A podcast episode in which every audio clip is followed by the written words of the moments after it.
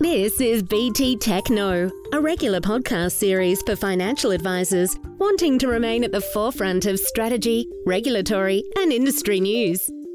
Hello, and welcome to this week's Tech Knows podcast. My name is Neil Sparks. I'm the National Manager SMSF Strategy at BT Financial Group and part of the BT Technical Services team, a group of qualified individuals who are available to assist you with any advice, technical, and strategy related queries you may have. In today's podcast, I will take a closer look at Information Sheet 274 Tips for Giving Self Managed Superannuation Fund Advice and run through some tips and traps that advisors need to be aware of. Last week, ASIC published this new guidance, which has removed the specific references to a minimum balance requirement when recommending the establishment of an SMSF. ASIC has accepted that balance alone was not the driving indicator of suitability and that a client's superannuation balance, whether high or low, is important but is not the only factor when considering whether an SMSF is suitable for a client. Information Sheet 274 consolidates and replaces uh, advice on self managed superannuation funds, disclosure of risk, and disclosure of costs. Information Sheets 205 and 206.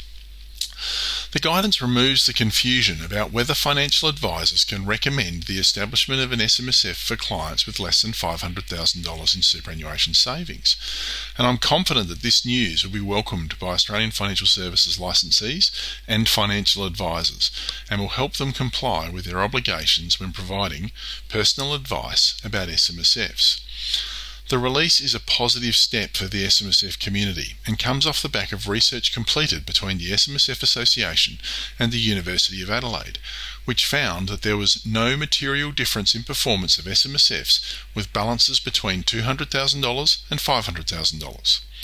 And in light of the research findings, the SMSF Association continued to advocate on behalf of the SMSF industry, requesting that ASIC review its guidance and remove the $500,000 threshold to determine whether advice to establish an SMSF was appropriate. To further support advisors, ASIC has provided case studies in an attachment to Info 274, which illustrate that an SMSF balance is only one factor a financial advisor should consider when determining whether an SMSF is suitable for their client.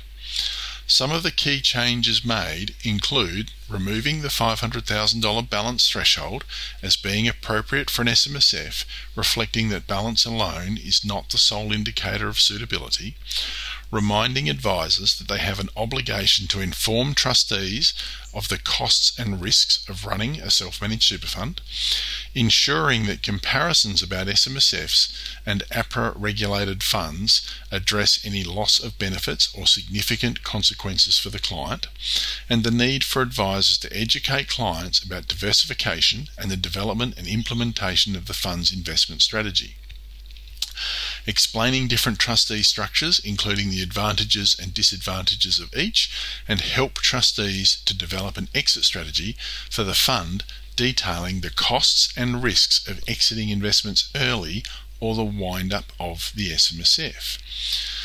One of the major considerations for advisors is to determine if an SMSF is a suitable option for clients, and the guidance identifies key factors for advisors to consider when assessing the suitability of an SMSF, such as how much money does your client need, how much will an SMSF cost, what is the most appropriate trustee structure, the client's insurance needs, and the trustee's level of financial literacy and their ability to understand the roles and responsibilities of trustees. So let's start by examining the starting balance of an SMSF, which is one consideration when recommending an SMSF for a client, as this is relevant to the cost effectiveness of an SMSF. Statistical data on the ATO website shows that funds expenses are proportionally higher for lower balance funds. However, there may still be circumstances when an SMSF with a lower starting balance can still be in the client's best interest. For example, if the trustee is willing and able to do some of the administration and management of investments, this could make a low balance fund more cost effective or if a large contribution is planned to be made into the SMSF within a short time frame of the fund being set up.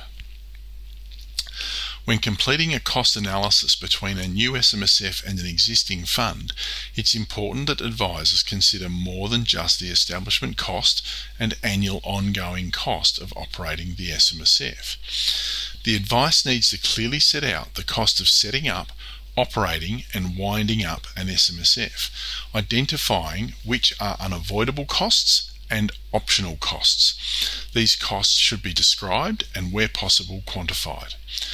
Advisors must ensure that the client understands the cost of an SMSF will vary during the fund's life cycle based on the investments selected, strategies used, and the client's circumstances. These operating costs need to be assessed on an ongoing basis to determine that the SMSF continues to be a suitable option and in the best interest of the members, and the later advice clearly shows that the advisor has assessed whether the SMSF continues to be suitable for the client. There's also an expectation that advisors will explain to clients that there may be a point in the future when the SMSF becomes uneconomic. For example, during the retirement phase, due to the fixed costs remaining constant and the account balance declining from pension payments.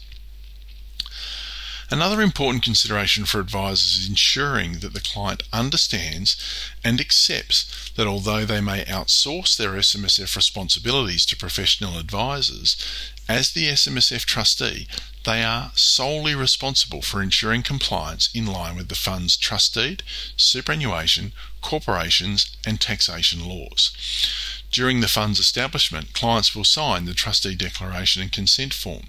Advisors need to ensure that trustees are fully informed of the roles and responsibilities of being a trustee before signing this document, and it may be beneficial to direct clients to the trustee resources with the ATO or the SMSF Association and for advisors to take the time to understand whether the client has the time, skills, commitment, and experience to meet their trustee responsibilities.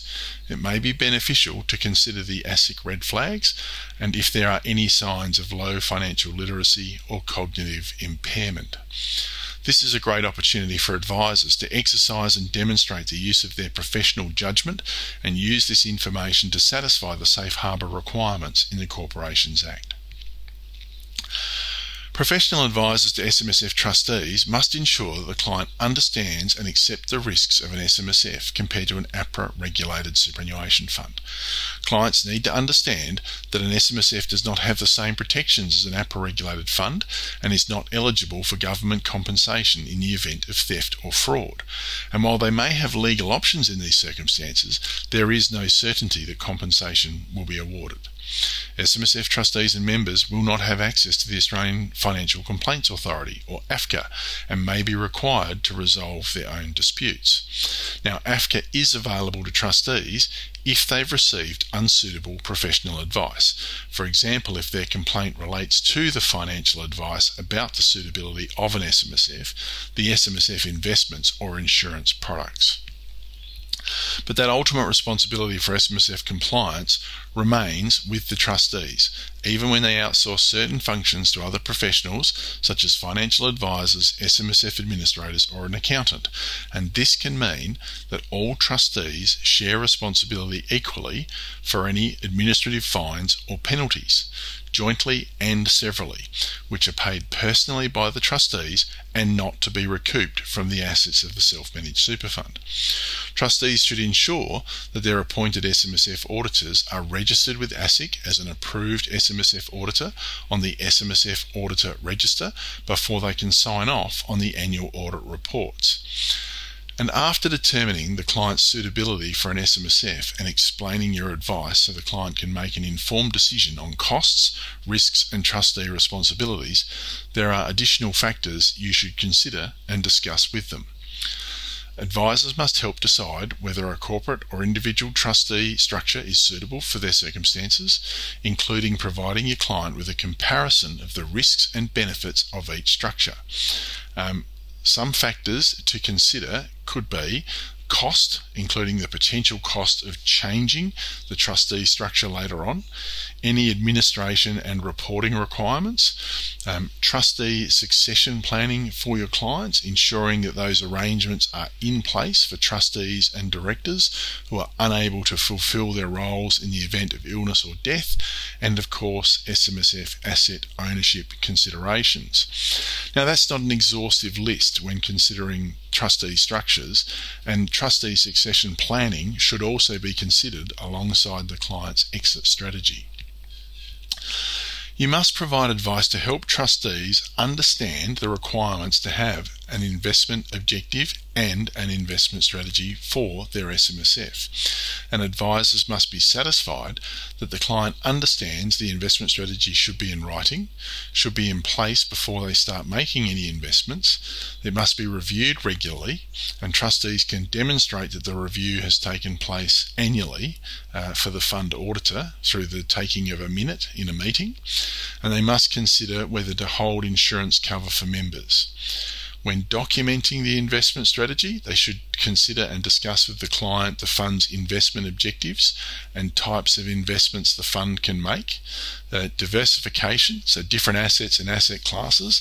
It's been identified that diversification is not well understood by SMSF members. The risk and likely return from investments and the liquidity of fund assets and its ability to meet those fund expenses when they arise. The development of an investment strategy is personal advice. Therefore, only licensed financial advisors can provide the right level of support to develop the SMSF investment strategy. And I think it's important for advisors when talking about investment strategies that they also inform trustees about the restrictions that apply to certain SMSF investments and the transactions that are prohibited, such as lending the fund's money or providing financial assistance to a member of the fund or their relatives. We also need to consider the insurance arrangements. So, whether it's uh, to obtain and hold insurance cover for members, uh, and the lack of insurance cover may have significant consequences for a client depending on their circumstances. If the clients have existing insurance cover in place with their APRA fund, you must consider and inform them of the costs and benefits of their insurance options, including maintaining the insurance cover through the existing APRA super fund, which would require keeping a sufficient balance to ensure that those future insurance premiums are funded, and of course the cost of having two superannuation funds. Um, if there's a decision to replace existing insurance with a new insurance policy taken out by the SMSF, are there any adverse consequences of that new policy, such as exclusions or premium loadings? And of course, if you've got personally held insurance policies, uh, not to transfer those to the ownership of the SMSF because that would breach the prohibition against acquisition of assets from related parties in section 66 of SIS. Now, the last thing to talk about is an exit strategy. It may sound strange to be discussing reasons to wind up an SMSF at the time you're recommending establishing a fund, but it's important that advisors discuss an exit strategy. Trustees may want or need to wind up their SMSF for several reasons and these circumstances may not be apparent at the time of setting up the fund, but may become relevant in the future. So it's important that advisors discuss the need for an exit strategy from the outset to reduce the impact of unexpected events. There are many reasons why trustees may need to wind up their SMSF, such as the trustee responsibilities become too onerous or expensive. A trustee dies or becomes incapacitated. There could be a trustee dispute following a relationship uh, breakdown or different opinions on how the fund should be run or what to invest in. Um, winding up an SMSF requires a number of steps that you must ensure your client understands. So it's important that you advise your clients about an exit strategy, including any potential costs to make the exit as straightforward as possible. In a recent BT Academy webinar, uh, Catherine Evans from Kit Legal and I unwrapped the steps advisors need to take to deliver high quality compliant SMSF advice. You can catch up with the discussion on demand by visiting www.bt.com.au forward slash professional and follow the links to the BT Academy webinar series and view episode 64 SMSF Diamonds Are Forever. In closing, please remember if you have any questions on these or advice strategy questions for your clients, you can call our BT Technical Services team on 1800 655 901 or email the team at technical at btfinancialgroup.com. For our final BT Academy webinar for 2022, Brian Ashenden will be making a list and checking it twice. This is not a session about who has been naughty or nice, but a session focused on a regulatory and legislative roundup to end 2022. Brian will focus on what changes made it through the last sittings of Parliament and what still remains in limbo, as well as when these changes are due to take effect and any impact for clients. Brian will take a look at the latest developments in the regulatory space, including an update on the quality of advice review and what still remains um, and sorry, and other consultation processes. This session will help you with a raft of changes to plan for in 2023. To register for the session or to view any of our previous webinars, which are available on demand, head to www.bt.com.au forward slash professional and follow the links to the BT Academy webinar series. All our webinars qualify for CPD points. I hope you all have a Merry Christmas and a Happy New Year. Thanks for listening in 2022 and bye for now. BT Tech knows, and now you know. Join us next time to keep ahead of the curve for strategy, regulatory, and industry news. This podcast has been developed for financial advisor use only and provides general information only. It does not take into account any particular individual's objectives, financial situations, or needs.